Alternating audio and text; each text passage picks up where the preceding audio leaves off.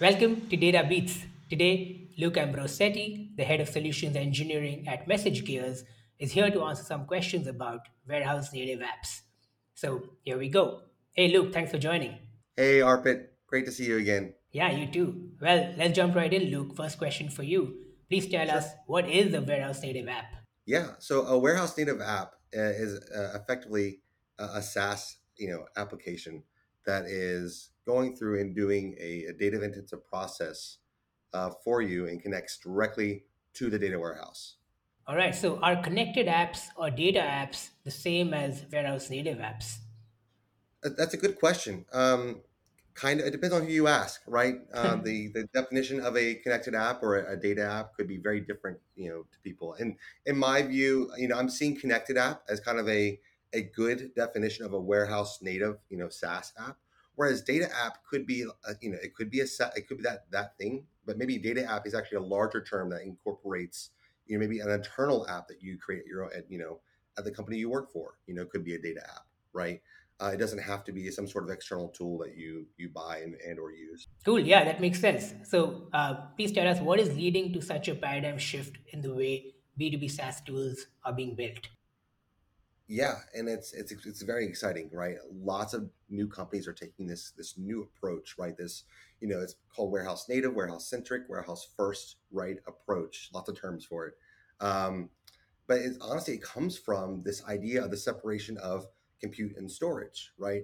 And then specifically, kind of in in the industry that I work in, which is more marketing, is this idea of that I've seen it explained very well.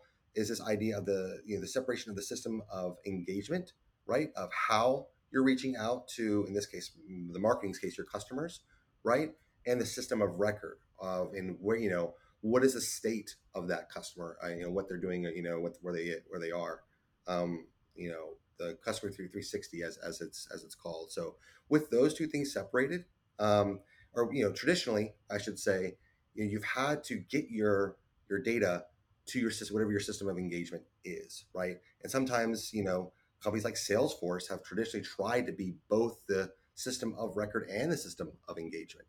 So, you know, now it's you know, with the with the separate, separation of compute and storage, right? You know, you, you can now have those two things, you know, the the system of engagement, the system of record separated as well. Cool. Um, okay, so uh, besides cost savings, um, what are some key benefits of uh, using a warehouse native engagement tool over a traditional one? Yeah. So yeah, and again, the cost savings aspect right here is the idea that you don't have to sync that data right to whatever you know your other platform is of, of where you want to you know uh, do either that that in whether it's if it's marketing it's engagement or maybe it's analytics you, you don't have to sync that data there either whatever it might be right so that's where the cost savings comes from but there's so many other you know benefits as well right so it's you know you have fewer data silos. You do it this way right? You know you instead of shipping your your data out to 10 different SaaS companies if all 10 could connect to your data warehouse and use that system of record you know there's there's so less you know there's you don't have to duplicate data i guess is you know, what i'm trying to say right? So it's a single source of truth of course as well and that's that's to be better especially for like things like data observability or analytics right? Being able to uh, uh, attribute um, you know different events that happen um, you know back to again where you have all of your data sitting instead of it again being in a silo you have to then extract with an, with an etl tool. You get to bring you know many of these um, warehouse native cases you get to bring your own data model. So instead of having to force your data model into kind of how they view the world or or how they think your data should be modeled um, it's you get to bring your own which is, which is great. Also it's onboarding time right? Instead of having again same thing with the the bring your own data model you know you don't have to spend days or no days months honestly sometimes years mapping out um, you know how the data should be modeled in that destination system. Um, you know again the, on the time saving you have you know speed of change right? You wanted to add a specific field right to to you know whatever you're trying to do it's easy. You know, it shows up in the, in the data warehouse or the database it's right there for you to use. And then lastly is from a security and compliance point of view um, you know your data is safe in the data warehouse, right? You're not having to rely on these these SaaS providers to keep your data safe. Um, so if you have you know you, you know uh, PII data, especially on on customers, you know, might come from a marketing you know um, space. um, that data is much more safe at home. Right. Um, cool. Yeah. Cool. That makes sense. So, um, are, are warehouse native apps making reverse ETL workflows redundant? yes, um, kind of. Yeah. I mean, so it's, the answer, of course, is yes and no, right?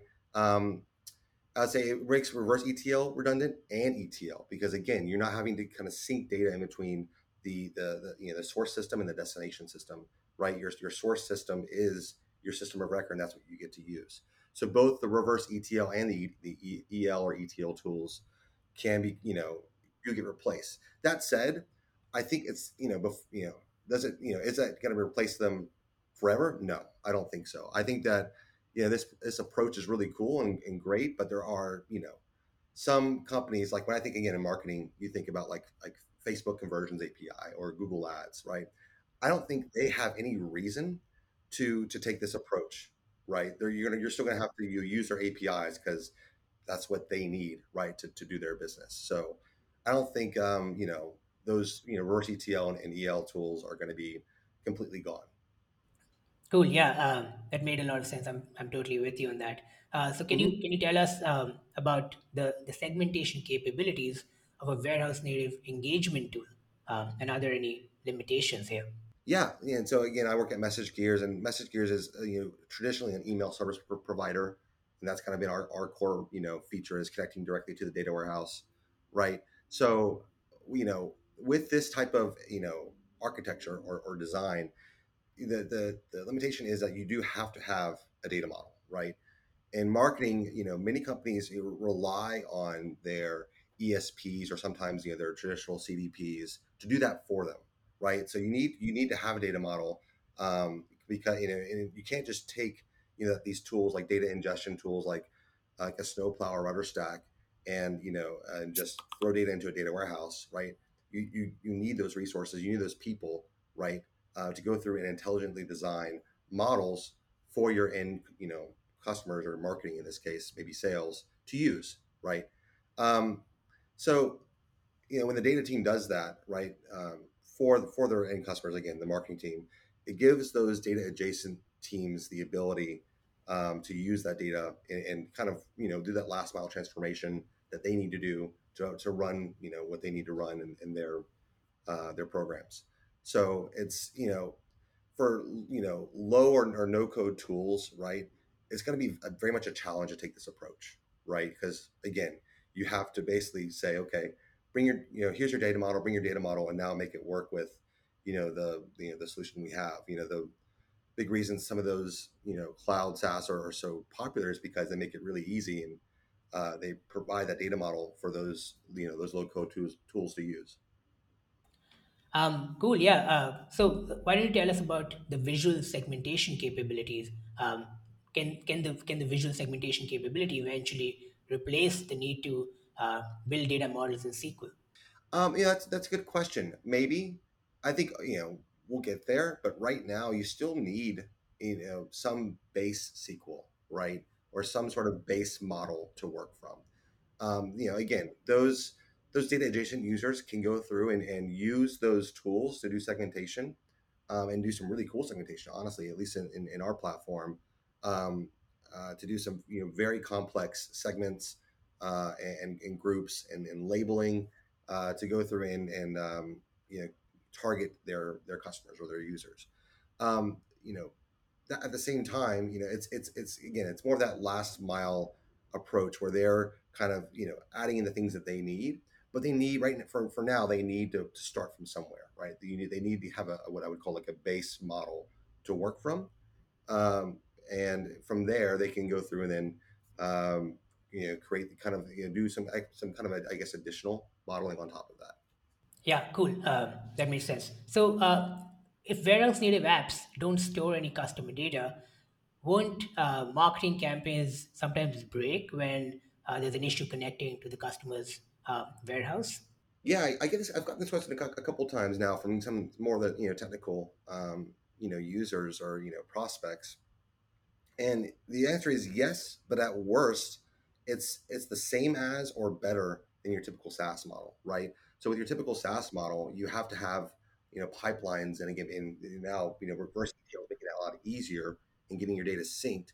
But you know, for example, right as a as a easy example here, let's say you're going to send you want you want to send an email campaign to all the users who subscribed who subscribed yesterday. If that you know that pipeline breaks, then you could if you don't if your SaaS company isn't looking at the freshness of that data every day, you could be sending that message to the exact same users again, right? And the same kind of you know thing works here. Whereas is you know at least you know in in this method um, you know if, if, if it breaks you know it breaks and nothing's going to be going out right? Whereas if your saas company is not looking at data freshness right something could break and then you're going to be sending you're giving a bad experience to customers because you're sending them the exact same content twice. Right right. That's really interesting. Uh, I, never thought of that luke. So thanks for sharing. Um, so uh, last question for you luke what is that what is the one piece of advice you have for companies that are looking to just get started with a data warehouse? Yeah i, I would say start slow right? Don't try and just jump in you know head first. There's so many tools the modern data stack is so cool. Uh, it's you know lots of functionality lots of cool features that people are, are doing today. Um, you know at the same time you, you have to start slow. It's a crawl walk run approach right to this. Um, chatting with one of our enterprise clients who was talking about their move into BigQuery and took them three years. Three years, I think, from from Teradata, uh, kind of you know on prem, and so it's it, it, can take a long time. So you have to have you know before you start doing the, the really cool AI ML stuff, you have to have you know your your your ingestion, you know your your your, your modeling and transformations figured out. Um, so yeah, start slow, uh, and yeah, have fun with it. Cool. Yeah. Uh, like I tell people, you got to build a minimum viable data stack before aiming for a modern data stack. Well, thank you, right. Luke. Thanks for thanks for answering my question and sharing your insights. Uh, have a great day. Thanks, Arpit. You too. Evaluating data solutions. Explore the modern data landscape on Astorik.com.